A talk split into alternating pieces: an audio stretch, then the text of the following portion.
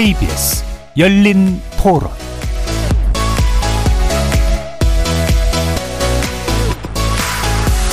안녕하십니까. KBS 열린 토론 정준희입니다.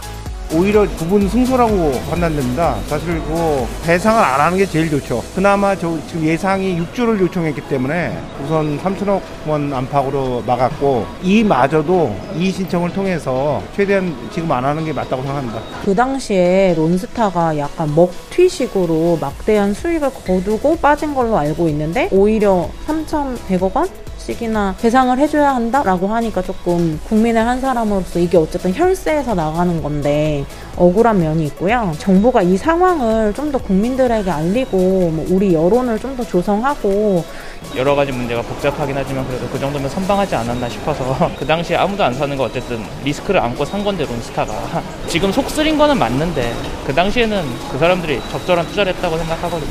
굳이 안 내도 될걸 마치 6조를 내야 될 걸 뭐 몇천억을 막았다라고 좀 자랑하는 것 같은데 실제로는 그게 아닌 걸로 저는 일단 그렇게 일단 느낌이 가거든요. 깨끗하지 못한 것 같은 느낌이 들어서 뭔가 옛날에 가오나 잘못된 거를 마치 지금 뭐 잘한 것처럼 이렇게 뭔가 좀 이렇게 선전하는 듯한 그런 느낌이 드는 것 같아서 조금 씁쓸하더라고요. 거리에서 만나본 시민들의 목소리 어떻게 들으셨습니까? 지난주 수요일이었죠. 우리 정부와 론스타 사이의 기나긴 국제소송전 결과가 나왔습니다. 약 2,800억 원을 우리 정부가 론스타에 배상해야 한다라는 판정인데요. 우리 정부가 배상 금액을 최소화했다라는 긍정적인 평가도 일부 있지만 애초부터 잘못된 정책 집행으로 인해 국내에서 막대한 투자 이익금을 챙기고 철수한 론스타에게 추가 보너스까지 챙겨준 셈이라는 비판도 큽니다. 게다가 이자를 포함하면 3천억 원이 넘는 배상금 그리고 소송 비용까지 모두 국민 세금으로 충당하게 된 이 상황 대체 누구에게서 비롯된 것이며 어떻게 책임을 물어야 하는지 근본적인 질문을 제기하지 않을 수 없습니다. 론스타가 외환은행을 인수하려던 20년 전으로 돌아가 우리가 그때 했어야 했고 또 이를 반복하지 않기 위해 앞으로 해야 할 일 이번 론스타 소송 판결이 남긴 과제 관련 전문가 세 분과 함께 자세하게 분석해 보도록 하겠습니다. KBS 열린 토론은 여러분이 주인공입니다. 문자로 참여하실 분은 9730으로 의견 남겨주십시오. 단문은 50원, 장문은 100원의 정보 용료가 붙습니다. KBS 모바일 콩과 유튜브를 통해서도 무료로 참여하실 수 있고요. 이제 콩을 통해서 보이는 라디오로도 만나실 수 있습니다. 시민 논객 여러분의 뜨거운 참여 기다리겠습니다. KBS 열린 토론 지금부터 출발합니다. 살아 있습니다. 토론이 살아 있습니다. 살아있는 토론, KBS 열린 토론. 토론은 라디오가 진짜입니다. 진짜 토론, KBS 열린 토론.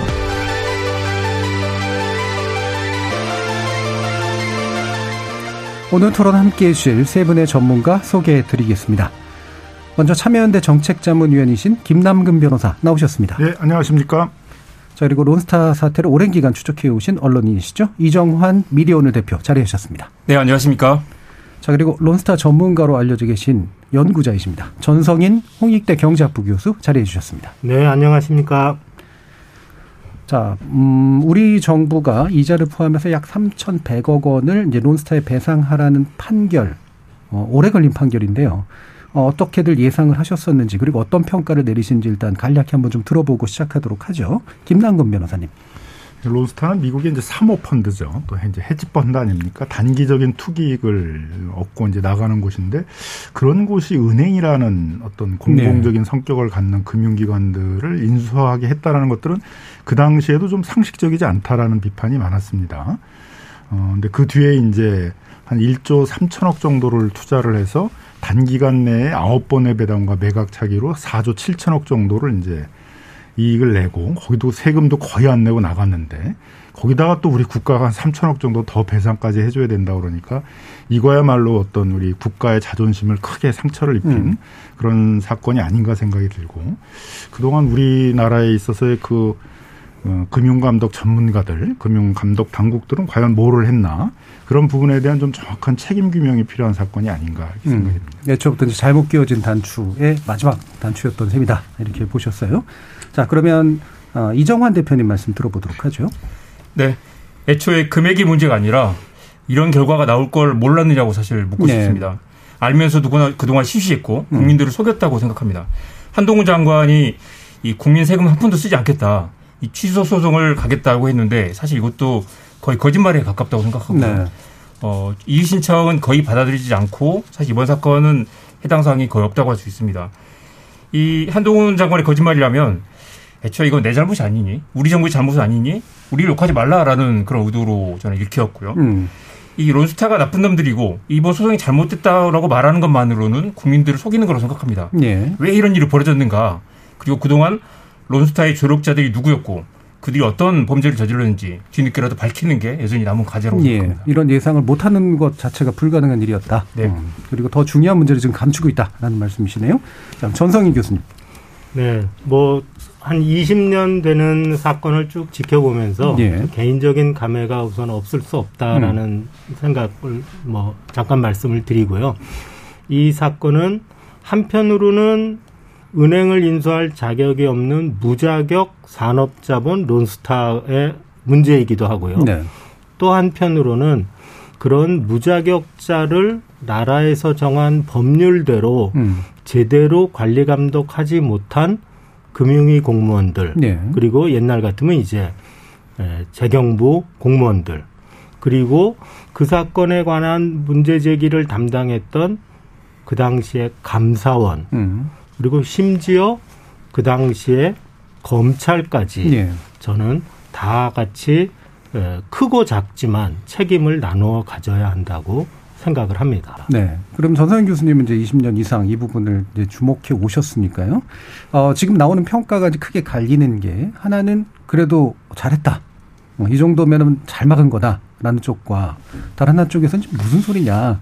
근데 그 무슨 소리냐도 이게 뭐 다 막을 수도 있었다라는 생각을 하시는 분들도 있겠지만 애초부터 이제 아, 주- 주지 말아야 될 돈을 주게 되는 이미 상황을 만든 거 잘못 아니냐 이런 식의 얘기인데요. 이 흔히 말하는 선방론에 대해서 어떻게 판단하시나요? 저는 뭐 절대로 선방이라고 음. 생각하지 않고요. 왜냐하면 조세 부문과 관련해서는 애초에 국내 법정에서도 다툰 적도 있고 예. 그 문제를 가지고 또 일부는 이제 어, 론스타가 국내 법정의 판결에 의해서 돌려받아간 것도 있어요. 그래서 음. 애초에 이건 여기서 다룰 게 아니다라는 어떤 의미의 공감대 비슷한 것이 좀 있었다고 생각을 합니다. 예. 결국 문제는 이제 론스타가 외환은행을 하나금융지주에 팔고 떠날 때 감독 당국이 행동이 적절했는가 음. 그 부분이었는데 그 부분에서 딱 진 거죠. 예, 예. 근데 정말 이제 에, 두 가지 생각이 드는데 하나는 그렇게 졌다면 그것은 결국 금융위 공무원들의 부당한 행위 때문에 진 것이니까 그 부분을 어떻게 처리할 거냐라는 문제가 하나 있고요. 또 하나는 애초에 이 문제는 ISD 절차에서 다루어서는 안 되는 문제였는데 즉 예. 어, 그 중재판정부에게 관할권이 없는 그런 문제였는데 음. 우리 정부가 이거를 과연 적절하게 주장했느냐. 예. 어, 그런 문제. 즉, 당사자의 불법 행위를 어떻게 봐야 될 거냐.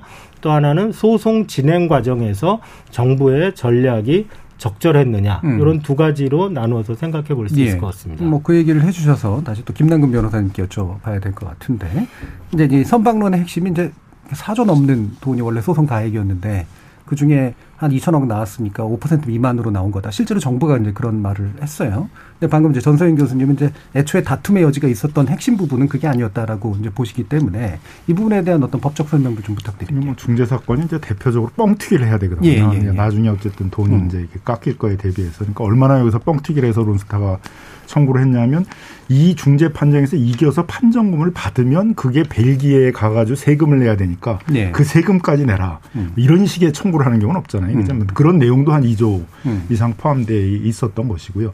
뭐 말씀하신 대로 세금은 이미 한번 우리 국내 법정에 다 다뤄졌던 문제고 결국은 이제 매각 지연에 따른 이제 그 매각 차익이 줄어든 거에 대한 게 다툼이었습니다.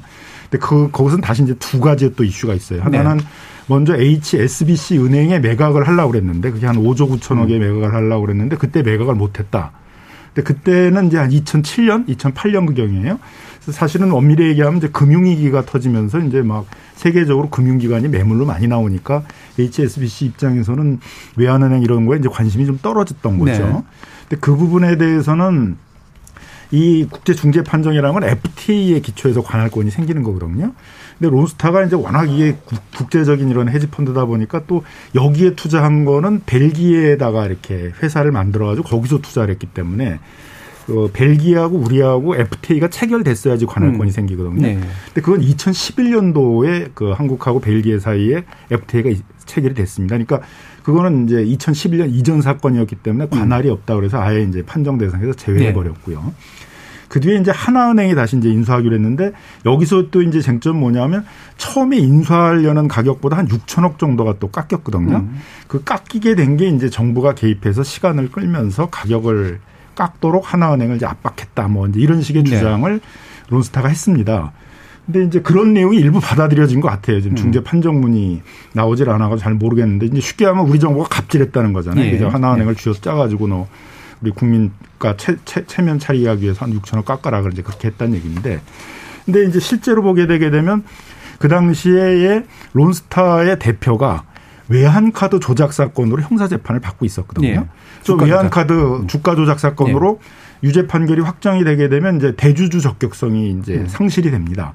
그럼 매각 명령을 받아야 돼요. 음. 그러니까 한국의 금융당국 입장에서는 그게 유죄 판결을 받는지를 보고 그거에 따라서 오히려 행정적인 제재로 매각 명령을 내려야 될 수 있는 사안이니까 이제 매각이 지연될 수 있었던 부분인데 그 부분에 대해서는 이제 반만 받아들인 거죠. 음. 그래서 그 과실상계 사유로 받아들여 가지고 그럼 너희 이제 론스타도 잘못한 게 있으니까 그걸 가지고 50%를 깎아서 네. 한 6천억이 아니라 한 이제 3천억 정도 이렇게 음. 되는 돈만 이제 인정을 한 음. 꼴이 됐는데 결과적으로는 우리 국가의 입장에서는 그 주가 조작까지 하는 그런 사람들이 대표로 있는 그런 데가 지금 금융기관들을 움직이고 있었으니까 그거에 대해서 필요한 제재를 하려고 시간을 확보할 필요성이 있었던 것인데 그거에 대한 정당성을 인정을 못 받은 것이죠. 예, 예, 예. 그래서 이제 중재 판정문이 좀 공개가 돼야 되겠습니다만 이게 어떤 사유로 이렇게 우리 정부가 어떻게 보면 갑질을 해가지고 뭐 음. 매각 대금을 깎은 걸로 판정이 났는지 이 부분에 대한 좀 진상 규명도 필요한 예. 상황입니다. 그 핵심 쟁점이 되는 것은 이제 약 6천억 원 정도의 이제 그 차익이 걸려 있었던 부분에 대해서 우리 정부가 매각 지원을 좀 고의적으로 한 부분이 맞다라고 책임을 인정한 대신 론스타 측도 사실은 잘못이 없지 않기 때문에 한 절반 정도에만 책임을 인정하겠다 해서 이제 대략 이 정도 금액이 나온 거라는 말씀이신 거죠. 그러면 그게 이제 아, 흔히 말하는 전체 가액의 4.6%다라는 말은 사실은 그래서 본질적으로 의미가 없는 말이 되죠. 원래 쟁점은 그렇죠. 6천억이 음. 6천억이 쟁점이었으니까 요 예. 6천억 중에서 어떻게 보면 절반이 인정이 된 거니까 예. 그냥 어떻게 보면 절반만 이긴 거잖아요. 음, 그러니까. 알겠습니다. 자, 그래서 이 부분이 이제 현 정부가 이제 그 이른바, 이른바 법무부가 이제 해명한 내용과는 꽤 다른 해석이 나올 수밖에 없는 그런 요소고요. 다시 그럼 이제 애초의 문제로 좀 돌아가서 론스타는 이정환 대표님이 아까 네. 이제 말씀 주셨던 거죠. 이게 모르는 결과가 아닌 이미 애초부터 잘못 끼워진 단추였던 네. 측면들에 대해서 얘기해 주셨기 때문에 그 부분에 대한 언급을 좀 주시죠. 네. 한마디로 IMF 모범생 국가가 빠진 함정이었다고 생각합니다. 예, 예. 어, 외자 유치에 목을 맸었고요. 어떻게든 외자 유치를 하기 위해서 무리수를 뒀던 그 과정에서 외환은행 이전에 제일은행이나 한미은행도 모두 사모펀드인데 굉장히 무리수를 둬서 매각이 됐었죠. 음. 이 사건의 본질을 한 줄로 요약하면 저는 그들은 모두 알고 있었다라고 음. 정리를 하고 싶습니다. 이 론스타가 은행을 소유할 자격이 안 된다는 것그 알고 있었고요. 예. 어, 론스타의 먹튀를 막을 수 없으면서 시간을 끌고 그게 나중에 문제가 될 거라는 것도 모두 알고 있었고요. 음. 이 론스타가 소송을 걸면 이길 수 없다는 것도 어, 그들은 모두 알고 있었습니다. 그리고 그 사람들 중에 상당수가 이번 소송의 TF에 참여해서 론스타와 싸우는 역할을 했던 거죠. 이 그러니까 론스타가 사기를 쳤다라고 주장해야 되는데 그 사기를 받아준 사람들이 한국 정부에 있고 한국 정부가 그 사람들을 처벌하지 않았다라는 게 문제의 본질이고요. 그걸 뭉개려다가 매각을 지연시켰고 그 발생한 손해를 배상하게 된 겁니다. 이 재판 과정에서 론스타가 한국 정부를 속였다고 주장하지 않았을 가능성이 매우 높다는 네. 지적을 여러 분들이 네. 하고 계시고요. 음. 그래서 비공개로 재판을 진행했고 판정문조차도 공개하지 않을 그런 가능성이 매우 높은 상황이라고 생각합니다. 이 론스타는 과거 IMF 이후에 외환은행 이전부터 들어와서 이 부실 채권을 헐값에 사들여서 굉장히 재미를 많이 봤습니다. 그리고 심지어 이 자산관리공사 부사장을 론스타 회장으로 영입하기도 했고요. 예. 한국에서 헐값에 그 기업들을 쇼핑을 한 거죠. 그 과정에 이 온갖 네트워크들이 동원이 됐었고요. 나중에는 은행이 진짜 돈이 된다라고 판단해서 외환은행 이전에 서울은행에도 인수해도 손을 댔다가 나중에 외환은행에 손을 대게 된 것입니다. 예. 그럼 이제 사실 그 당시 이제 IMF의 모범생이기 때문에 겪었던 거다라는 말씀 주셨으니까 실제로 이제 우리나라가 이제 말 그대로 그 국내 자산이나 기업들을 되게 싼 값에 막 팔 수밖에 없었던 조건도 좀 일부 있잖아요. 네. 이게 이제 불가피한 측면이 일부 좀 들어간다라고 좀 이해해 줘야 될지 아니면 굳이 그러지 않았어도 될 문제인데 뭔가 적극적으로 나서서 하는 측면이 있다고 봐야죠. 그 부분을 전성기 교수님이 더 잘 설명해 주실 텐데요. 어, 기업들은 어쩔 수 없이 부실, 부실 공적 자금이 들어 회수해야 되니까 부실 채권들을 매각해야 될 상황이 있었지만 그 어떤 경우에도 어, 은행은 엄격하게 대주주 자격이 규정이 돼 있고요. 예. 그리고 더 엄격하게 산업자본은 어떤 경우에도 국내 은행의 대주주가 될 수 없도록 음. 하늘이 두쪽 나도 안 되는 것을 어, 당시 밀어붙여서 어, 통과시켰던 것입니다. 예. 정 교수님 뭐 제가 조금 예. 말씀을 드리면 우선 그 이제 소위 이제 시중에 유포되고 있는 또는 이제 슬금슬금 음. 공무원들이 뒤로 얘기하는 대한 부재론이거든요. 네. 그때 뭐 론스타밖에 없었다든지 뭐 이런 이야기들을 많이 음. 하는 거죠. 거기에 대해서 이제 한마디로 그냥 딱 반론을 하면 그러면 불법을 해도 된단 말이냐. 예. 음. 그거죠. 혹여 네. 대안이 없었다고 하더라도. 아, 뭐 음. 대안이 있건 없건 음. 그러면 공무원들이 은행법의 규정을 무시하고 일을 막 처리해도 되는 음. 무슨 전지전능한 권한이 있냐. 그렇지 음. 않다는 것이죠.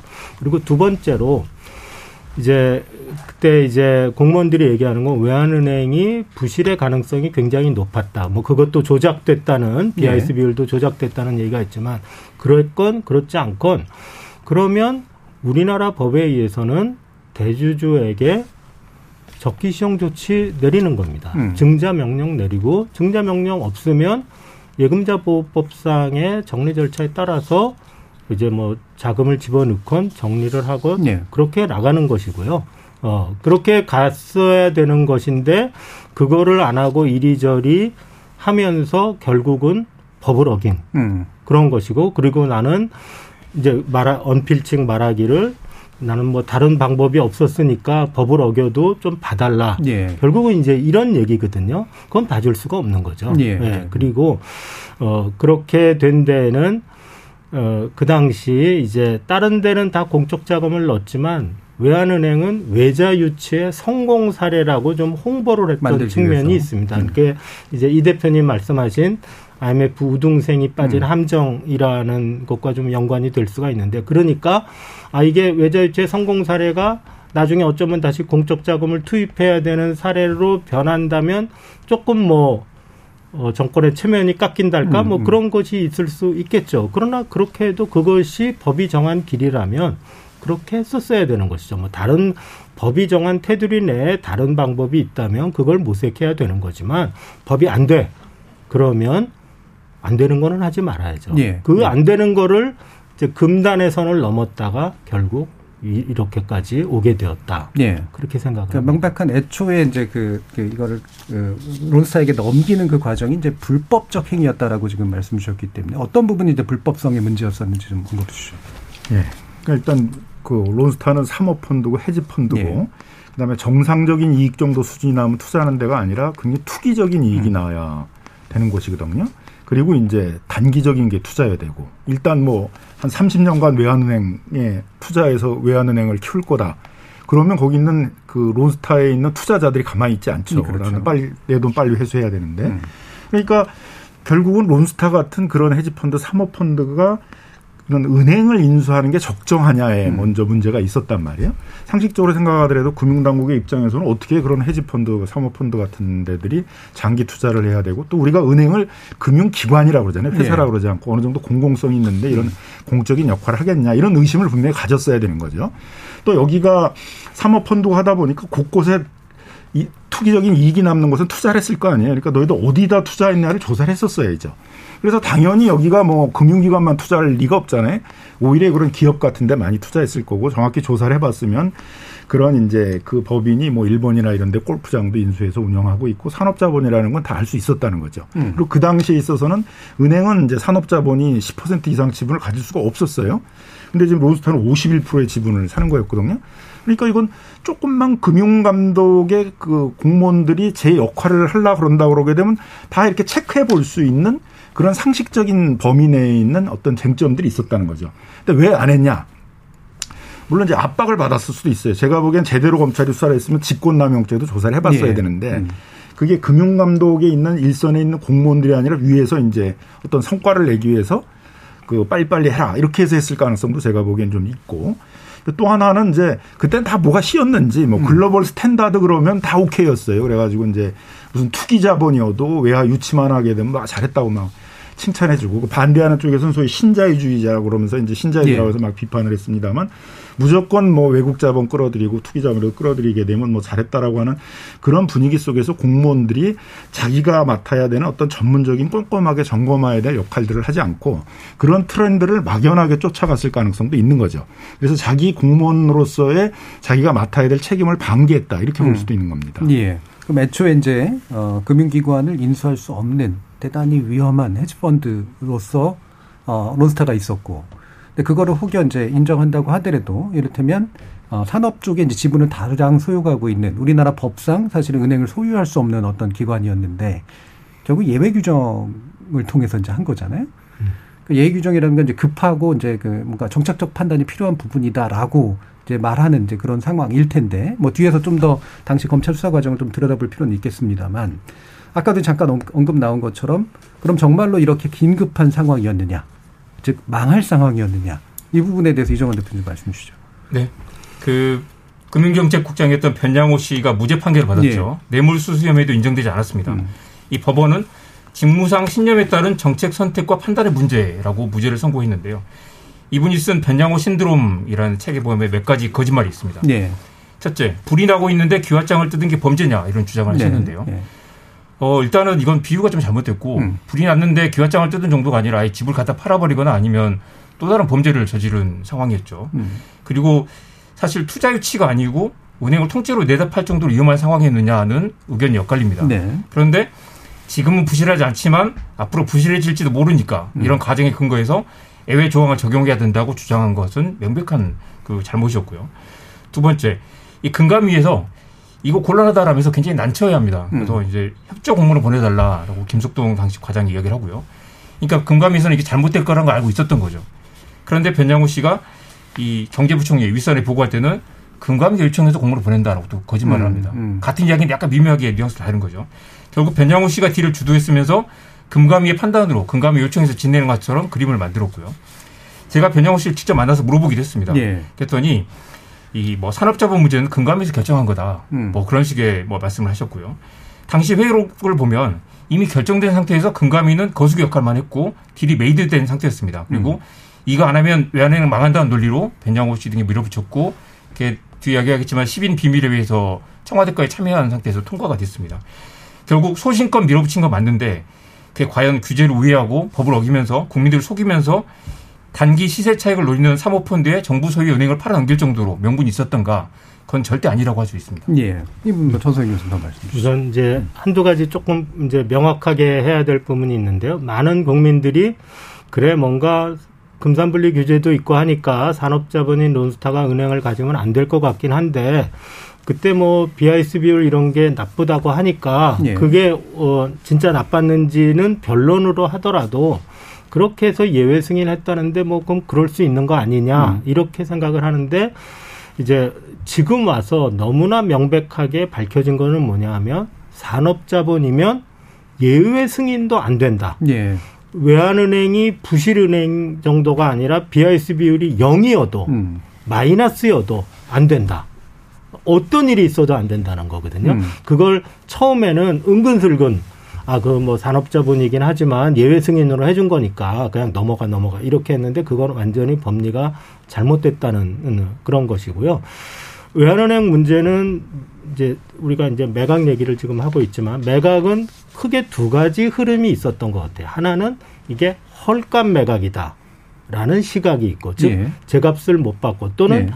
이제 어, 부실한 은행이 아니었는데 부실하다고 포장을 해가지고 팔아넘겼다 이런 시각이 하나 있고 또 하나는 이게 불법 매각이다라는 시각이 있습니다.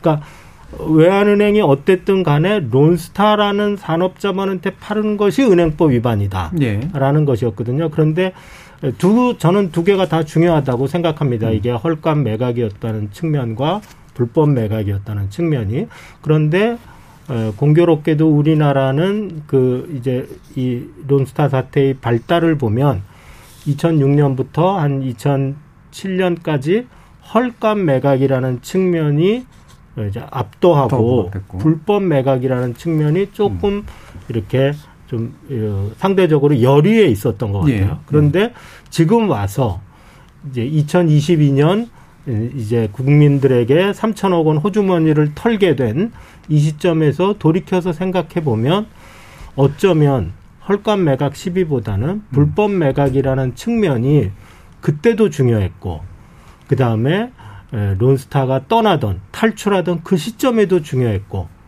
ISD 대응에서도 중요했던 예. 어떤 의미에서 굉장히 중요한 흐름이 아니었나. 근데 그 흐름을 놓쳤건 고의로 무시했건 그러면서 오늘날의 이 결과가 온 게 아닌가 음. 그렇게 생각을 음. 합니다. 그러니까 애초에 이제 불법성 문제와 헐값이라는 문제가 두 가지가 뭐, 뭐 겹치는 영역도 있긴 합니다만 그렇습니다. 네. 어, 확실하게 불법의 측면으로 더 강조될 필요가 있다 라는 이 시각이신데 두 가지 측면에 대해서 이제 다 조사가 이루어졌습니다. 예. 일단 2006년도에 감사원 감사 결과에 의하면 이제 인수 자격이 없었다 론스타는 예. 그래서 인수 자격이 없는 곳에 인수가 됐다라는 점들이 지적이 됐고요.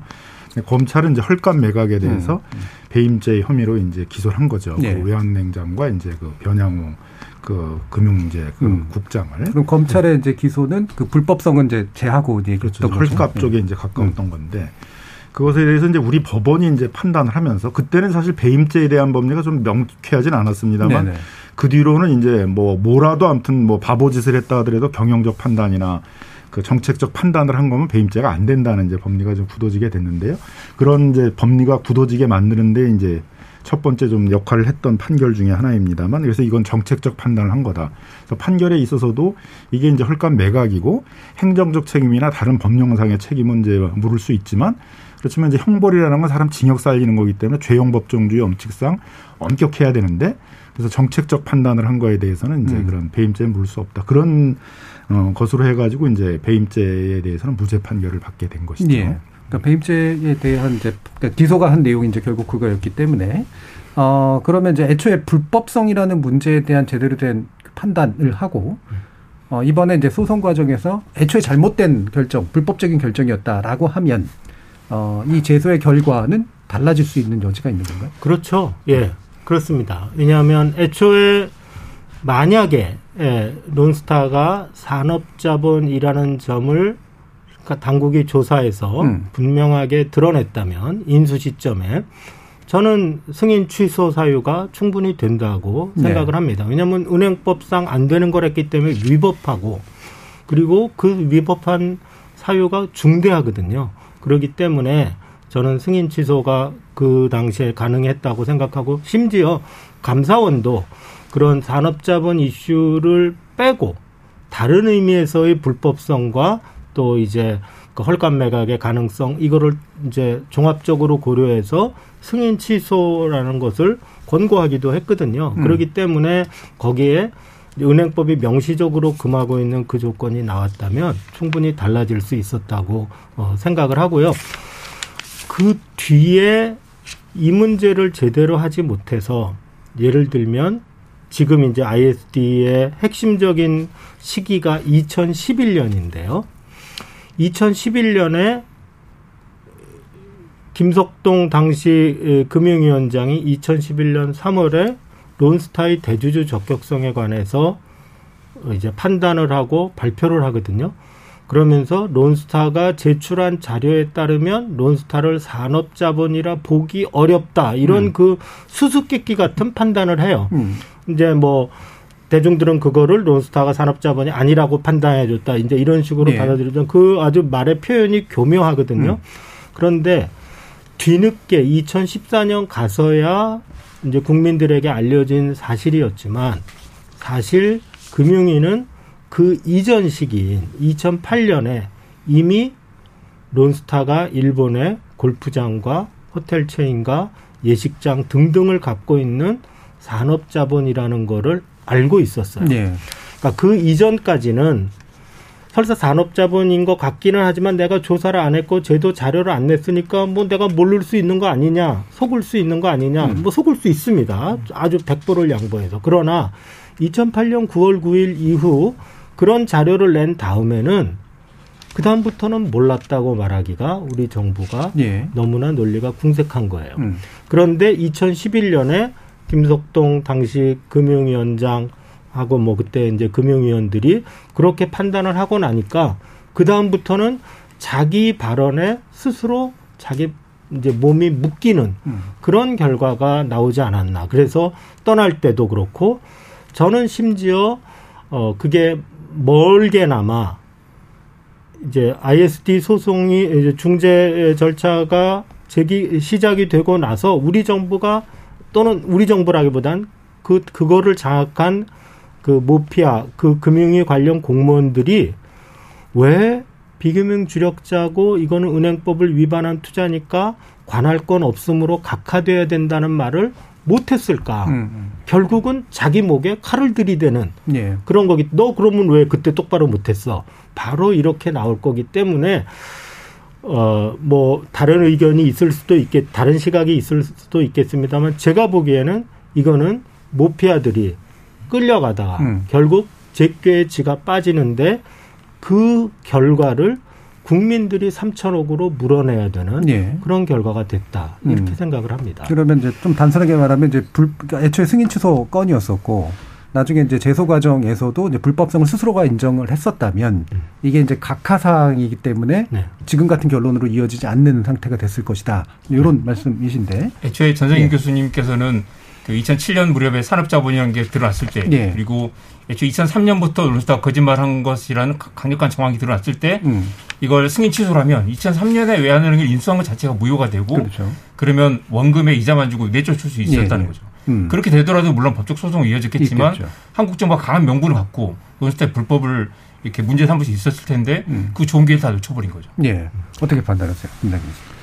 결국 이제 투자자에게 보호 조항으로서 음. 그 이제 투자자와 국가 간에 있어서의 이제 분쟁 절차란 말이에요. ISD라는 게 네. 일단 승인 취소가 된 상태였다면 이제 투자자 자격이 없었으니까 음.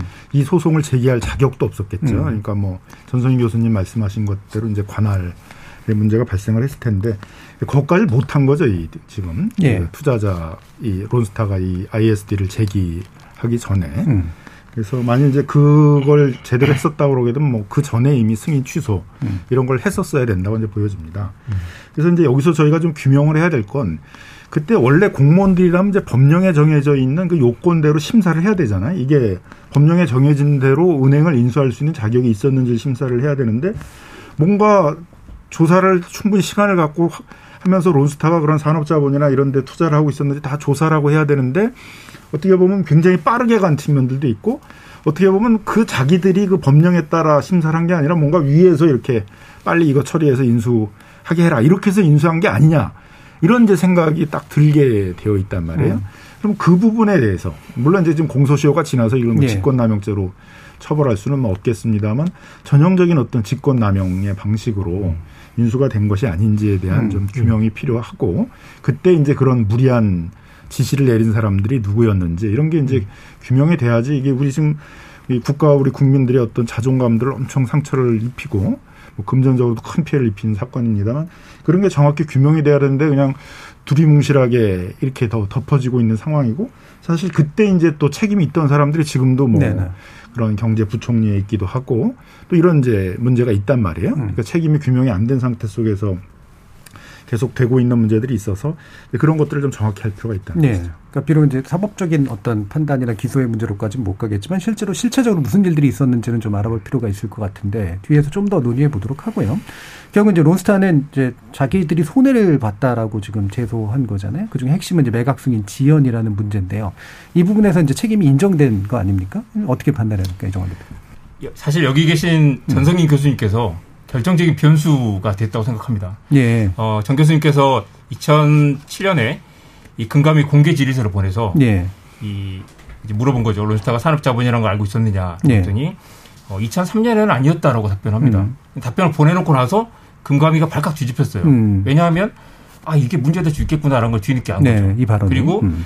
어, 2003년까지 그리고 2006년까지만 해도 헐값 매각이 논란이 됐었는데 아까 말씀하신 것처럼 아 이게 불법 매각일 수도 있, 겠구나 헐값 음. 매각은 물론 이제 시장 전망에 따라서 가치가 달라지는 거기도 하지만 예. 불법 매각은 빼도 박도 못하게 불법인 거거든요. 그런데 일단 당시 제대로 심사를 안 한 게 맞고 론스타가 산업자본이었을 가능성이 굉장히 높은 정황이 드러나 있는 상태였죠. 예.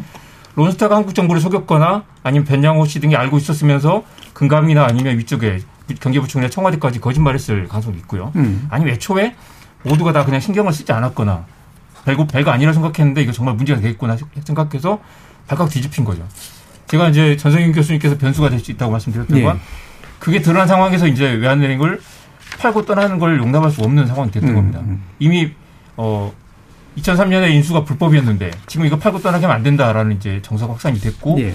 어 그리고 5조 원 이상 이익을 남기고 나가는 상황에서 그걸 내버려둘 수가 없었던 거죠. 그래서 어 시간 질질 끌었습니다. 음. 그리고 그 과정에서 이제 론스타가 일본의 골프장을 보유하고 있다.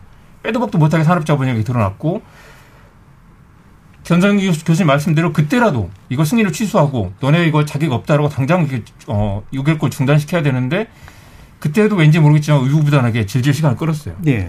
강제 매각을 했어야 될 타이밍에 질질 끌고 론스타에게 지금처럼 명분을 준 거죠. 음. 너- 너네가 매각을 못하게 해서 우리가 손해를 봤다라고. 그러면서 정작 그, 그때까지도, 지금까지도 론스타 우리 속였다. 산업자본인데 산업자본 아니라고 했다라는 이야기를 아직까지 하지 않고 있기 때문에 이게 문제가 되는 것이죠. 예. 중요한 건 금융위원회가 언제부터 이거 알았느냐. 처음부터 알고, 처음부터 알았다면 알고 대답한 사람들, 당시 김석동과 변양우와 추경호 등등이 문제였던 거고, 몰랐다면 우리를 속였다라고 론스타에 책임을 물어야 됩니다. 근데 그 이야기를 하지 않고 있는 거죠. 그렇기 때문에 지금 이 재판까지 와서 패소가 된 겁니다. 결국 2011년에 가서야 외환카드 주가 조작 위조로 드러나고 그때서야 정말 어이없게도 지분 매각 명령을 내려서 가뜩이나 떠나고 싶은 론스타에게 날개를 네. 달아주는 그런 결과로 어처구니없는 결과가 끝- 나오게 된 거죠. 예. 그러니까 제가 조금 말씀을 좀 음. 부연하면 그 외환카드 주가 조작 유죄 판결도 대주주 적격성을 박탈하는 음. 그런 거예요. 그러니까 물론 뭐 의결권 제한의 폭은 다르지만 10% 이상의 의결권은 제한하고 매각해라 이렇게 명령이 나가죠. 비금융 주력자 소위 말해서 산업자본이어도 눈에 보이는 조치는 4% 이상 의결권 제한하고 매각하라 그겁니다. 그래서 예. 어떤 분들은 뭐 외환카드 주가 조작으로 대주 적격성 박탈하나 또 산업자본이라고 얘기해서 대주 적격성 박탈하나 그게 그거 아니냐. 근데 음. 왜꼭 뭐 그거 갖고 한 게 뭐 이렇게 잘못된 거냐. 네. 이렇게 이제 어떤 의미에서 금융위를 좀 역성을 들어준다 할까요? 음. 그런 말씀도 하는데 비금융 주력자 논점의 핵심은 지금 당장 의결권 제한하고 너 매각하라는 그런 점에서는 외환카드 주가 조작과 유사하지만 인수 당시에 적법성으로 거슬러 올라갈 수 있다는 점이 다른 점이거든요. 그러니까 인수 때부터 산업자본이었으면 인수 자체가 문제가 생기는 네. 것이고 외환카드 주가 조작은 그 시점이 인수한 다음 달이에요. 2003년 11월 달에 그런 일이 벌어졌거든요. 그러니까 외환카드 주가 조작만을 문제 삼는다는 얘기는 인수는 적법하게 돼 있고 이 주식은 론스타 니거 맞아. 그런데 그 뒤에 나쁜 짓을 했으니까 예. 더 이상 은행 주주가 될 수 없어. 요것만 문제 삼는 거거든요. 그렇기 때문에 그런 식으로 해서 이미 떠나려는 론스타한테 등 떠밀어주는 모양새는 좀 좋게 말하면 국민들의 속을 후련하게 해주는 뭐 음, 그런 일부는. 것도 음. 있었지만 나쁘게 말하면 아무런 효력이 없는 음. 조치였다는 론스타한테 아프, 하나도 아프지 않은 오히려 자기가 나가는 길을 빨리 나가게 해준 음. 그런 것에 불과하다는 거죠. 네. 그러니까 아까도 제가 보너스라는 표현을 썼습니다만 나가고 나갈 수 있게 만들어준 동시에 음. 나가면서 이제 어 지연 대가를 지금 결과적으로 10년 뒤에 이제 10년이 더 넘었습니다만 이제 챙기게 된 이제 그런 방식이라는 말씀이신 거잖아요. 이게 중재 판정문이 공개가 안 돼서 그런데 아마 우리 한국 정부가 인수 자체가 문제가 있었다 이런 주장을 못했던 예. 게 아닐까 안 했을 가능성이 있을 크지 않을까 이렇게 생각이 들고 결국은 이제 외환카드 주가 조작만을 주장을 하면서 매각을 지원했던 것들은 뭐 정당했던 거다 이런 주장을 폈던 것 같은데 어, 결국은 그건 그냥 과실상계 사유로만 50%를 예. 깎는 거로만 인정이 됐고 그런 행정적인 조치의 정당성은 이제 인정을 못 받았던 것 같습니다. 예. 자 그러면 저 일부를 통해서 저희가 어, 이번에 이제 제소 판결이 나온 과정 이전에 애초에 이제 잘못 단추를 우리 정부가 꼈기 때문에 그거를 중간에 제대로 끼지 못해서 생긴 결과적인 이유들까지도 다 한번 살펴봤는데요. 어, 이어지는 2부에서 어, 과연 이 ISE 제도 문제를 포함해서 애초에 어떤 것들이 제도적으로 잘못됐고 또 앞으로 또 이와 같은 문제가 재현될 가능성이 있는지에 대해서 좀 더 짚어보도록 하겠습니다. 여러분은 KBS 열린 토론과 함께하고 계십니다. 토론이 세상을 바꿀 수는 없습니다. 하지만 토론 없이 바꿀 수 있는 세상은 어디에도 없습니다.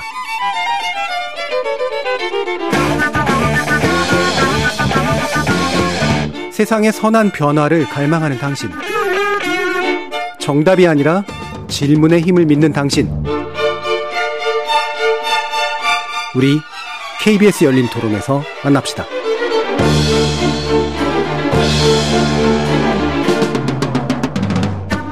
KBS 열린 토론, 론스타 사태의 본질과 이번 국제제소 결과의 파장에 대해서 살펴보고 있는데요. 이정환 미디어오늘 대표, 전성희 홍익대 경제학부 교수, 김남근 민주사회를 위한 변호사 모임 부회장 이렇게 세 분과 함께 하고 있습니다. 자 그러면 어 일단 ISD 문제를 짚기 전에 론스타 문제를 다시 한번 이제 정리하면서 가면 좋을 것 같은데요. 이정환 대표님께 여쭙겠습니다. 네. 아 론스타 문제가 이게 어 자격이 없는 데다가 헐값에다가 주고 나서 나중에 보너스까지 챙겨준 탈출하게 만들어주고 이런 문제도 있고 세금도 안 냈고 온갖 문제들의 복합제인 것 같은데 네. 이 부분을 한번 쭉 한번 정리해 주시죠. 네, 정확하게 2조 1,500억 원을 들여서 어 7조 6천억 원을 챙겨나간 네. 사건입니다. 네. 먹튀를 허용한 게 한국 정부였다라는 게 불편한 음. 진실이고요.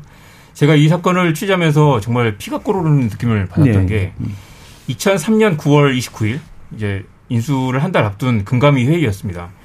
이 위원들이 아홉 명이 모여서 론스타의 지분 구조가 왜 이렇게 복잡하냐라고 물어보니까 누군가가 이제 대답을 하는데요. 조세피 목적이라고 합니다. 음, 라고요. 음. 그리고 거기서 끝납니다. 조세피 목적이라는 걸 알고 있었던 예. 거죠. 당시 그 이제 음. 투자 구조도가 있는데 지구를 여러 바퀴 돌면서 세금 추적을 피하고 굳이 그 사실 숨기지도 않았어요. 버젓이 대한민국 정부에 그 자료를 내놓은 거죠. 본사는 보미다에 두고 미국 델러웨이, 룩셈부르크, 벨기에를 우회해가지고 한국에 투자를 한 거죠. 그리고 벨기에 회사를 우기고 있고요. 그게 지금 문제가 되는 모든 문제가 거기 다 이미 드러나 있었던 거예요. 그리고 투자자가 누군지도 모르고 당시도 산업자본 어쩌고가 잠깐 거론됐는데 산업자본일 수도 있다는 걸 검토도 하지도 않았어요. 네. 위원들이란 사람들이요. 론스타가 세금을 내지 않을 거라는 걸 알고 있으면서 승인을 했고 매각을 매각을 승인한 그 순간 이미 먹튀는 애정된 그 수순이었다고 할 수 있겠습니다. 그리고 네. 어 물론 이런 이제 조세피의 뭐 그런 여러 가지 뭐 국제 뭐 시스템이 있죠. 한국과 벨기에는 이중 과세 금지 협정이 있기 때문에 벨기에에 어, 회사를 두면 어, 주식주에 세금을 내지 않을 수 있으니까요. 다만 다른 기업들은 그렇게 하고 그런 투자를 하더라도 금융기관은 그렇게 팔아놓는 게안 된다라는 게 한국 법에 규정이 돼 있는 거죠. 엄격한 음. 규정이 있고 여러 장치 안전 장치가 있는데 그걸 다 무시하고 이렇게 말도 안 되는 그 사모펀드에 넘기는 그 승인을 여러 명의 금감, 금감위원들이 도장을 찍어준 것입니다. 네. 그럼 이게 이제 복합적으로 이제 그 짚어봐야 되는데 이를테면 이럴 수 있잖아요. 그러니까 난다긴다 하는 이 그 국제 자본이 어 약간 이제 호구 같은 어, 한국의 공무원을 일종의 털어먹은 것처럼 그 일종의 능력 차이 문제로 이제 볼 수도 있고요. 아니면 국내 제도의 부실의 문제로 볼 수도 있고 또는 국제 간 제도의 부실의 문제도 이제 짚을 수도 있고 어떤 부분을 좀 강조해서 좀 짚어주시고 싶으신가요, 정상님 대표? 저는 제도에는 문제가 없었다고 네. 생각합니다. 우리나라의 그 당시에 은행 소유 규제는 거의 철통이었다고 네. 생각해요. 그렇기 음. 때문에 아직까지도 문제가 되고 있는 것이거든요. 그러니까 어떠한 항변으로도 피해갈 수 없는 만리장성 같은 음. 그야말로 요새 뭐 한산에 보면 하객진 성벽 바다 위에 성을 쌓는다 그러는데 그거는 그야말로 성벽이었어요. 네.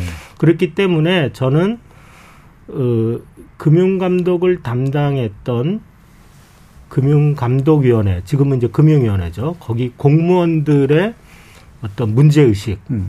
그리고 국가를 위한 봉사의 자세, 그리고 어, 법과 어떤 의리 또는 조직의 논리 사이에서 음. 법보다 혹시라도 조직의 논리를 우선한 것은 아닌지 하는 음. 그런 그 우리나라 공무원의 자질 그것이 이제 단순히 능력이 모자라서가 아니라 예. 어떤 문제를 이- 이제 인지하고 그 문제를 해결해 나가는 올바른 방향으로 법에 따라서 해결해 나가야 되겠다는 그런 투철한 준법 정신 그런 것들이 부족하고 그 부분을 어떤 그 론스타 또는 론스타와 연관된 일종의 이익 동맹체들이 음. 철저하게 우려먹은 것이 아닌가 음. 그렇게 생각을 합니다. 음. 그러면 이제 뭐, 뭐이 부분에 더 언급 주셔도 좋고요. 국제 제도상의 이제 문제는 또 없는가? 네, 뭐 그렇죠? 두 가지 예. 뭐다 말씀 예. 좀 드려보도록 하겠는데 저는 그 당시에 법치 행정을 상당히 경시하는 분위기가 있었다고 네. 생각합니다. 아마 그 당시에 금융감독 당국에 있었던 사람들은 그런 은행법상에 있어서의 금산 분리에 대해서 불필요한 규제다. 낡은 규제다라고 사, 네네. 사고를 했을 가능성이 많아요. 그렇죠. 실제로 2005년이 되게 되면은 이제 zero base 금융 규제 완화라고 해서 금융에 있는 모든 규제를 완화한다라는 음. 뭐 그런 이제 뭐 주창까지 할 정도였으니까 그 당시는 이제 아무튼 비판하는 쪽에서는 신자유주의라고 했습니다. 뭐 global standard라고 그러면서 모든 규제들은 다 풀어야 되는. 네. 그래서 오히려 이제 이런 금산분리 이런 것들이 그런 뭐 외, 외화 이런. 그 유치 같은 걸 하고 해외에 있는 자본을 유치해야 되는데 그런 거에 발목을 잡는다. 그렇게 생각했을 가능성이 많거든요. 근데 그건 이제 논쟁이 있는 지점이고 결국 그거는 이제 국회나 이런 데서 어떤 그 입법을 통해서 해결될 문제인데 그때 있는 공무원들은 자신들이 뭐 엘리트이고 뭐 그런 글로벌 음. standard를 하는 뭐 그런 거라고 자부를 하면서 법이 분명히 그렇게 돼 있지 않은데도 그 법을 예. 경시하고서는 그냥 자기들이 추구하는 그런 이념, 자기들이 추구하는 어떤 트렌드 음. 이런 거를 쫓아서 행정을 했을 가능성이 상당히 있었다고 생각을 음. 합니다. 근데 그런 결과가 이렇게 참혹하게 아, 나타났던 것이죠. 예. 그러니까 어떻게 보면 공무원들이 자기가 월권을 냈던 거죠. 그리고 그런 거가 또 어떤 외압에 의해서 될 수도 있었던 것이고, 그 다음에 그런 제도라는 게 다 규제는 전부 악일까? 음. 지금도 또 돌이켜 보면 그런 투기 자본들이 막 은행, 은행 을 인수를 못하게 해서 그런 필요성이 분명히 인정이 되잖아요. 예. 근데 이런 것들을 전부 불필요한 규제라고 그러면서 지금도 윤석열 정부가 이제 또 그런 뭐 규제라는 건 또 이제 무슨 뭐 암덩어리 무슨 뭐 예. 손톱 밑에 전봇대 하던 그 시대로 돌아가 가지고 이제 규제를 뭐 몽땅 다 이렇게 그 악으로 규정을 하는데 굉장히 합리적이고 필요한 규제들도 있다는 것이죠. 그런 것들에 있어서의 판단은 결국 사회적 논쟁과 국회에서 입법을 통해서 해결될 문제이지 공무원들이 뭐 자신들이 앞서가는 사람들이라고 그러면서 이렇게 함부로 법을 불필요한 규제라고 그러면서 경시하면서 자기 나름대로 이렇게 자의적인 행정을 하면 안 된다라는 겁니다. 또 하나는 이 사건에 있어서 이제 ISD라는 이 제도 자체의 또 문제도 우리가 고민을 해봐야 됩니다. 이거는 그냥 법관들에 의한 재판이 아니에요. 법관들이 재판을 하는 방식이 아니라 그냥 중재인이라는 사람들이 단심으로 판단을 하는 거거든요. 음. 그리고 제도 자체가 투자자 보호라는 측면에 접근을 하기 때문에 네. 그 국가에서 그 투자자의 손실이 발생하게 했던 그 정책이나 행정이 정당한 것이었는지 이거에 대한 판단은 이렇게 경시된다는 거죠. 음. 여기서도 보게 되게 되면 그 주가 조작을 해가지고 대주주 적격을 상실하게 했던 건 그냥 과실상계 사유 정도로만 보지 네. 그런 정책이나 그런 행정이 왜 정당한 왜 필요한가 왜 정당한가 이런 부분에 대해서는 제대로 심사를 하지 않는다는 거죠. 음. 그래서 좀 ISD라는 것들은 좀 기울어진 운동장의 측면이 있다. 음. 그래서 이제 우리가 한국, 캐나다 이제 FTA에서부터는 이런 방식이 아니라 이제 조금 더 진화된 양쪽에 있는 법관들이 어떻게 보면 중재 재판소를 구성하는 거예요. 판사들 로서는 재판소를 구성을 하고 그다음에 이제 항소제도도 둬요. 단심으로 했을 경우에 잘못 판단할 수 있는 부분도 있으니까 상소제도도 두고 이제 이런 방식으로 갔고 이유는 앞으로 그 이후에서의 FTA를 개정할 때는 이제 이런 방식으로 좀더 그런 어떤 사법제도 전문 법관에 의해서 판단을 하는 그런 제도로 이제 해나가겠다는 방향을 이제 천명하고 있거든요. 그래서 이제 이참에 이런 IS 제도라는 것 자체가 이렇게 그 투자자의 이익에 지나치게 좀 경도되는 경도되는. 그런 운영 방식이 될 가능성이 상당히 많다는 것들을 음. 또 보여줬던 측면이 있었다고 생각합니다. 예. 각 국가의 정책적 판단 부분들은 상당히 소홀히 다를 수밖에 없는 구조가 좀 바뀌어갈 징조는 보이는 것 같은데 문제는 이 ISD에 제소되어서 걸려 있는 사안들이 굉장히 많다는 거잖아요. 이정원 대표님 어떤 것들인지 좀 말씀 주시죠. 네, 지금까지 모두 10건이었는데 3건이 끝났습니다. 론스타는 한국 정부가 부분 패소했고요. 그 이란의 다야니 사건이라고 있는데요. 이것도 한국이 패소했습니다. 그리고 어, 해외 교포들이 무슨 부동산 관련해서 낸 건들이 몇 건 있는데 음. 그런 것들은 뭐 큰 건은 아니라서요. 이 가장 크게 남아 있는 게 엘리엇과 메이슨 둘 이제 각각 따로 낸 소송인데 성격은 같습니다. 한국 정부가 국민연금을 압박해서 삼성물산 합병 과정에 찬성을 하도록 강요를 했다. 그래서 손실을 입었다. 이 두 기업은 이제 삼성물산 주주들이었는데요. 이 둘이 합치면 9억 음. 7천만 달러입니다. 그러니까 박근혜 전 대통령이 뇌물을 받고 국민연금을 압박한 정황이 이미 한국 법원에서 드러난 뒤죠. 그래서 사실 굉장히 불리한 상황이라고 할 수 있습니다. 다만 어 박근혜 전 대통령의 그 뇌물 사건 국민연금을 압박한 그 정황이 당신들의 그 피해와 어느 정도 인과관계와 그리고 피해 규모가 어느 정도 직접적으로 예. 관련이 돼 있느냐라는 걸 이제 입증하는 게 쟁점일 텐데 사실 굉장히 불리한 그 상황이고요. 이 두 기업이 한국 법원이 아니라 굳이 ISD로 들고 간 것도 이 제도가 결국 투자자들이, 투자자들이 훨씬 유리한 제도이기 때문이죠. 왜냐하면 어, 막대한 변호사 비용을 지급해야 되고 그 시장에서는 이게 아무래도 투자자 보호에 나서는 게 다음번에 또 자신들이 소송을 의뢰받을 가능성이 높잖아요. 그런 것도 있고 기본적으로 단시민 제도인데다가 어 향소가 없는 그런 그런 부분도 있고 그래서 이제 이렇게 ISD로 들고 가는 건데 이미 한국 법원에 해결할 수 있는 문제를 이렇게 국제 법원으로 들고 가서 이렇게 소송하는 것도 굉장히 안타깝지만 애초에 이 우리 아, 어 한미 FTA 때부터 ISD에 대한 여러 가지 문제 제기가 있었고 이렇게 무작위하게 이렇게 ISD 받아들여서는 안 된다라고 얘기도 많이 했었는데 결국 이런 상황들이 예견된 상황들이 계속 지금 벌어지고 있는 것 같습니다. 예. 방금 주신 그 사례는 질게 뻔한 아니 그러니까 이제 만약에 우리나라 예. 법원에서 예. 소송이 제기됐다게 되면 가장 직접적인 인과관계는 불법 합병을 시도를 했던 예. 예. 삼성물산 이사들하고 지시를 했던 삼, 음. 이재용 삼성 음. 부회장에게 책임을 묻는 예, 예. 그런 식의 소송이어야 되고 국가가 음. 이제 뭐 음. 국민연금을 통해서 뭐 지시를 해서 했다라는 건 굉장히 이차적인 음. 인과관계이기 때문에 우리 법원에서는 당연히 국가에 대한 손해배상 인정을 안 할 겁니다. 지금까지의 법리로 한다면. 음.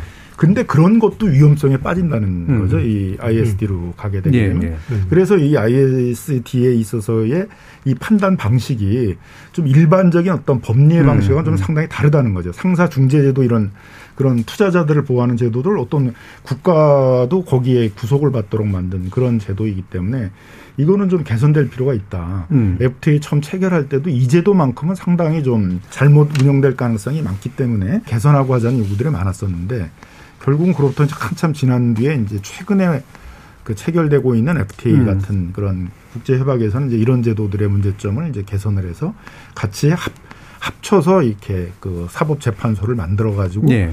법관에 의한 판단을 하는 방식으로 이제 바뀌고 있다는 음. 것이죠. 그럼 이제 기존 FTA를 변경하지 않거나 그러면 결국은 뭐 투자자들이 IS를 끌고 가는 게 유리하다는 게 너무 뻔한 상태라서 막을 수는 없는 조건인 것 같네요. 그렇죠. 그러니까 음. 이제 저는 이제 몇 가지로 좀 분리해서 생각해 볼 음. 필요가 있는 것 같습니다. 지금 김남근 변호사님께서 말씀하신 대로 향후 우리가 다른 나라와 이제 어, 쌍무적인 또는 이제 다자적인 어, 무역 자유화 협정을 할 때 분쟁 해결 절차를 어떻게 설계할 건가 하는 이런 ISD의 단점을 교훈 삼아서 좋은 제도를 설계하면 되는 것이고요.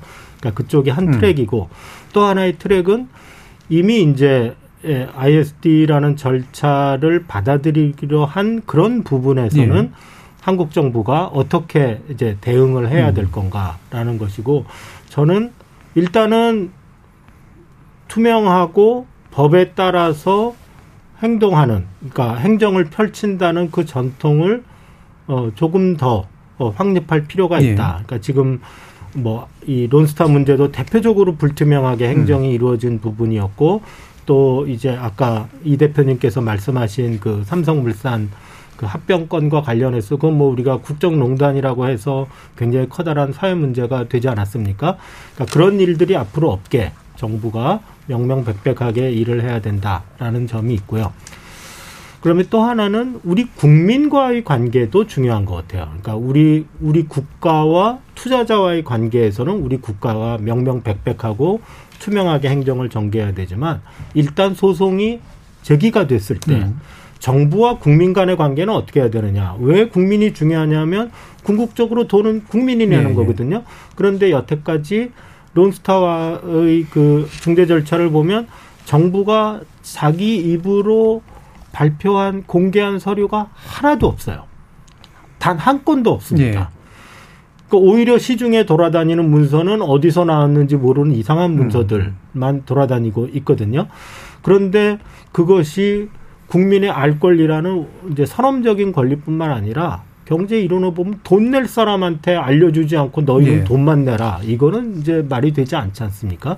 그러니까 어, 어느 정도의 서류를 공개하고 또 그다음에 이 소송을 할 때 지금은 이해 당사자들이 그, 에, 그러니까 금융위 공무원들이 그대로 소송의 주축이 돼서 하거든요.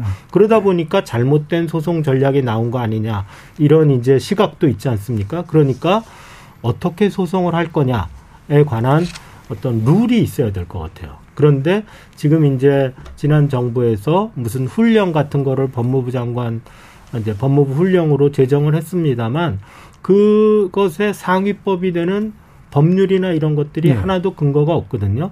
그래서 빨리 국민과의 관계에서도 이거를 어떻게 에, 통제하고 나갈지 또는 음. 공개하고 나갈지를 어, 정리하는 규정이 있어야 되겠다. 예. 이런 생각이 듭니다. 그러니까 이런 불리한 조건 자체도 개선해야 되지만 불리한 조건 하에서 뭔가를 하더라도 이제 국민의 입장에서 해야지 잘못한 정부 주체가 자신의 관점에서 하지 않도록 하려면 투명성 확보가 필요한데 지금 계속해서 비공개 방침인 거죠. 그렇죠. 이제 지금 이제 뭐 그 서로 이제 협약을 해가지고 비공개로 했기 예. 때문에 지금 공개를 못 하고 있는데 뭐 정부는 어쨌든 뭐 협의를 해서 공개 여부를 하겠다고 합니다만은 또 원칙적으로는 이 국가의 입장에서는 공개를 해야죠. 이거 음. 국민의 세금으로 뭐 몇천억을 물어줘야 되는 건데 왜 물어줘야 되는지 국민들은 모르는데 물어줘야 된다는 것 좀 상식적으로 맞지 않지 않습니까? 지금도 우리 노 토론을 해봤지만 왜 어떤 값비를 했길래 예, 예. 그 돈을 물어줘야 된다라고 하는 건지를 전혀 모르는데 국민들 보고 세금으로 그냥 내야 된다는 게 납득하기 어려우니까 어쨌든 뭐 IS 제도 하에서 중재 판정이 이루어진다 하더라도 그 제도 개선들은 좀 필요한 부분이다라고 생각을 합니다. 그러니까 조금 구체적으로는 예를 들어서 요번에 이제 우리 정부가 갑질을 했다. 근데 사실은 여기에는 이제 삼자가 얽혀 있는 거지 않습니까? 우리 그러니까 금융위 공무원들, 그다음에 론스타, 그리고 그 당시에 인수의 주체는 하나금융지주잖아요. 예. 음. 그리고 하나금융지주가 어떻게 행동을 했는지 또 이 딜에서 어떤 의미에서는 궁극적인 이익을 수혜하기도 했거든요. 그리고 하나지주하고 론스타 사이에는 요 딜이 이 중재 판정이 진행되고 있는 동안 싱가포르에 가서 지네들끼리 또 소송을 했어요. 예, 예.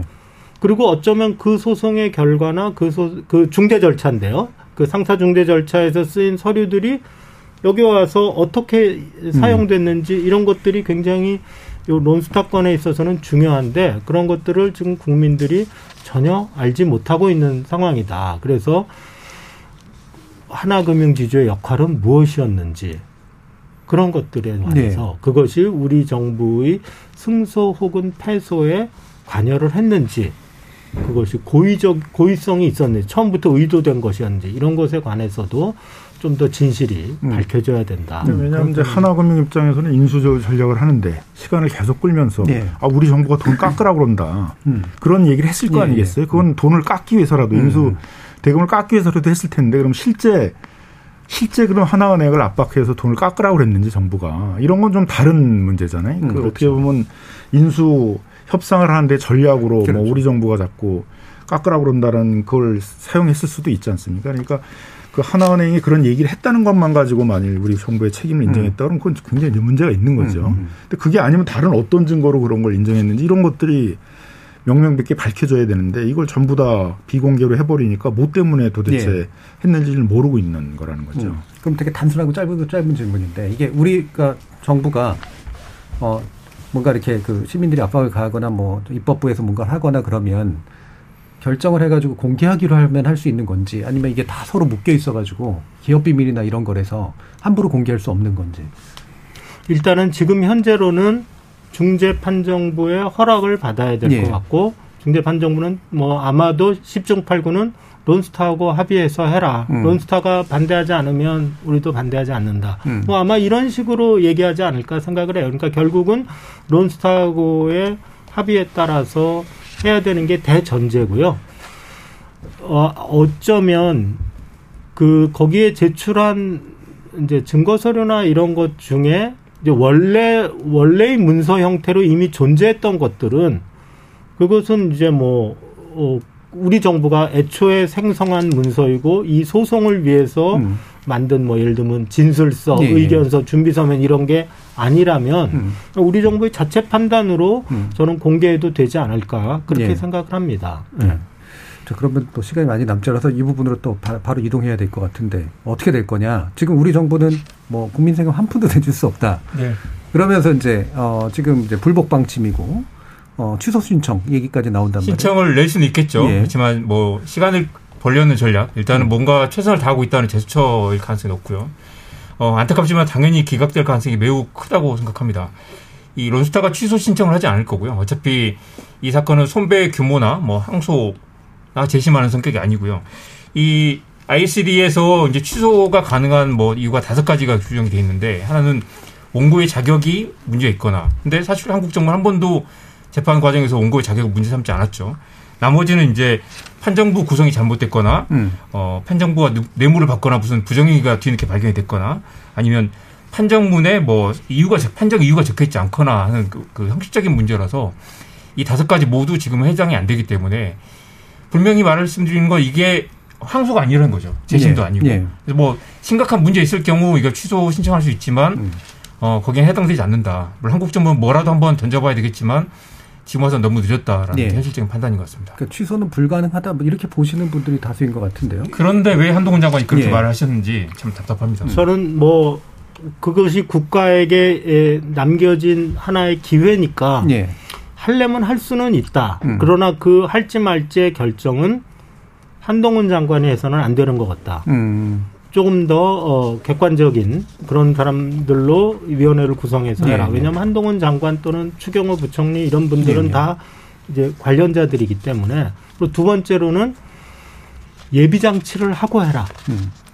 만약에 이제 이게 에, 취소 어, 신청이 기각되고 이 판결이 굳어질 경우에는 우리 정부는 돈을 뭐 지원인자 포함해서 내줘야 되고 그러면 이제 구상권 청구나 뭐 이런 거를 해야 되지 않겠습니까? 그때 이제 뭐 채권의 소멸시효라든지 네. 이런 문제들이 생길 수가 있기 때문에 저는 소멸시효를 정지하는 음. 특별법 같은 걸 만들고 그다음 필요하면 가압류도 하고 음. 이 중재 판정에 이름이 나오는 사람들의 재산에는 음. 가압류도 하고 그래 놓고 시작을 해라. 음. 그게 이제 제 예. 생각입니다. 그러니까 더 진상을 제대로 조사하고 필요하다면 구상권까지 발휘할 수 있도록 특별법이라는 조치가 좀 필요하다 이렇게 보시는 건데요. 어떤 그 조치가 가능할 거라고 판단하시나요. 일단은 이제 이 중재제도라는 건 소위 이제 대체적 분쟁제도 그 라는 이제 측면에서 하는 거거든요. 이 재판제도라는 건 삼심제로 하다 보니까 시간이 네. 많이 걸리니까 국제 분쟁은 신속하게 끝내야 된다 그래서 단심제로 하는 겁니다. 그래서 원칙이 단심제예요. 음. 그래서 이제 개선되는 제도에 있어서는 항소제도를 둔다 그랬지 않습니까? 그래서 이게 단심제이기 때문에 항소라는 표현을 쓰지 않고 취소라는 표현을 써요. 즉, 이, 이 판정을 하는 거에 원초적인 하자가 있을 때, 그러니까 이 뭐 관할이 없었다든가 판정 구성 구성이 잘못됐다든가 자격이 없는 사람이 했다든가 이런 걸 할 때만 하는 거거든요. 그러니까 이건 뭐 거의 인정되긴 어려운 거죠. 네. 네, 그래서 이제 이거는 그냥 좀 어떻게 보면 뭐 거의 안 되는 거를 그냥 안 할 수는 없으니까 음. 승복할 수는 없으니까 하는 그런 거에 가까운 거라고 보여지고 뭐 그래서 이제 말씀하신 것처럼 안전장치는 둬야 되는데 제일 이제 문제가 되는 건 이자가 늘어나게 되니까 음, 음. 그 부분에 대한 이제 고려도 할 필요가 있고 그다음에 뭐 진상 규명은 뭐 이 취소를 하기 때문에 하는 것보다는 이건 원래 진상 규명이 예. 필요하다. 그 진상 규명 과정 속에서 진짜 고의나 그러니까 이제 공무원에 대해서 구상을 하려면 고의나 중과실이 있어야 되거든요. 단순 과실로 제가 좀 조금 더 알아봤어야 되는데 그 론스타가 그런 산업자본인지는 네. 미처 몰랐습니다. 이러면 책임 물을 수가 없고 산업자본인지 알았는데도 허가를 내줬다라든가 승인 내줬다라든가 조금만 주의를 봤으면은 이제 바로 산업자가 이런 거 알았는데도 이걸 경고하고 했다는데 이런 경우만 이제 하는 것이거든요.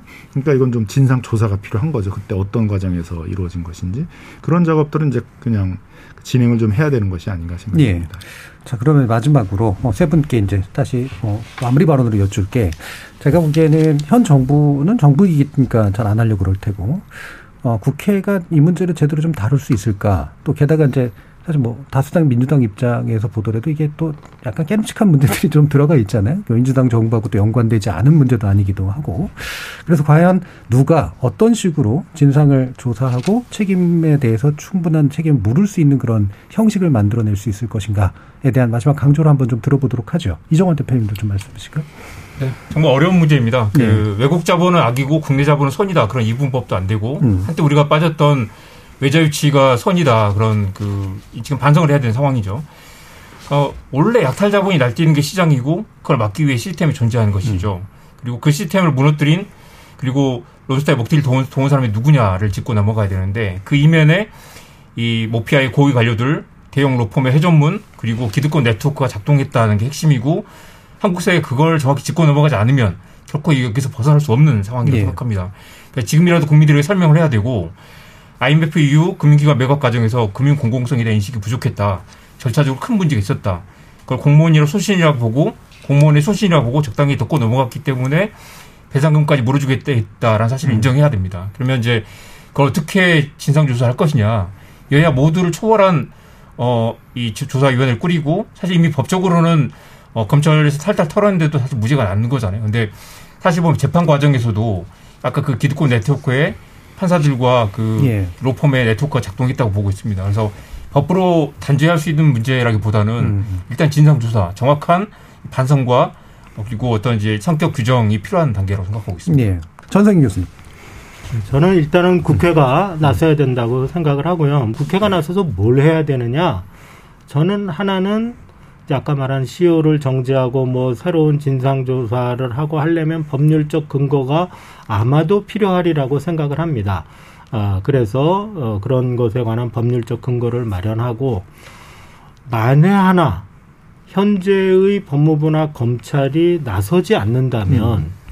저는 뭐 여야 정파 이적 이익을 떠나서 국민의 어떤 재산을 수호한다는 음. 의미에서도 특검을 생각해 볼 필요가 있지 않나. 예. 중립적인 수사 주체를 생각을 음. 하고 그리고 뭐 이미 시효 다 지났는데 특검이 된들 뭘 어떻게 하겠냐 하지만 2011년 그리고 그 이후에 그 ISD 대응에서의 부당한 대응이라는 그 부분에 대한 공무원의 책임 추궁은 음, 음. 한 번도 일어나지도 않았고 뭐 충분히 시효가 남아 있다고 볼 여지도 있거든요. 2003년은 시효가 없다 이렇게 말할 수 있지만 그러니까 2011년 이후의 공무원의 대응으로 좁히더라도 저는 뭐 특검도 예. 어, 어 이제 배제하지 말아야 된다 이렇게 음. 생각을 합니다. 특별법이 됐건 특검이 됐건 결국 국회가 뭔가를 해야 된다 쪽에 또 가까우시네요. 어.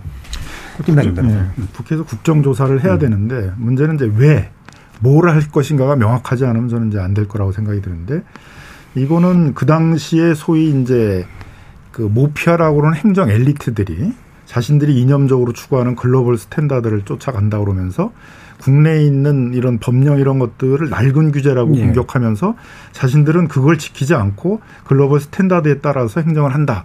뭐 이런 오만을 가지고 했던 측면들도 분명히 있었습니다. 근데 그런 오만한 경향들이 사라졌냐? 지금도 비슷한 경향들이 있어요. 그런 교훈을 남기기 위해서라도 그 당시에 어떤 그런 올권 법치 행정을 경시하는 그런 행정들이 이루어졌는가를 명확히 밝혀야 된다.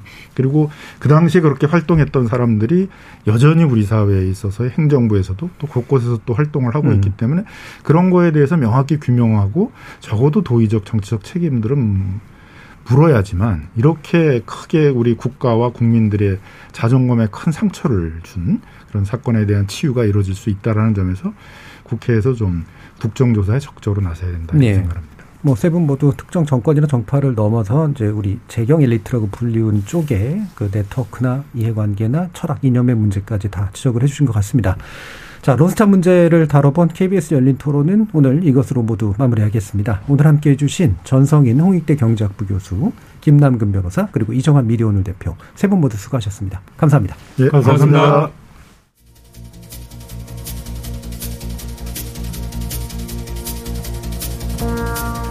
정부 정책의 판단 그리고 집행에 관련해서 과연 어디까지 사법적 책임을 물을 수 있을까?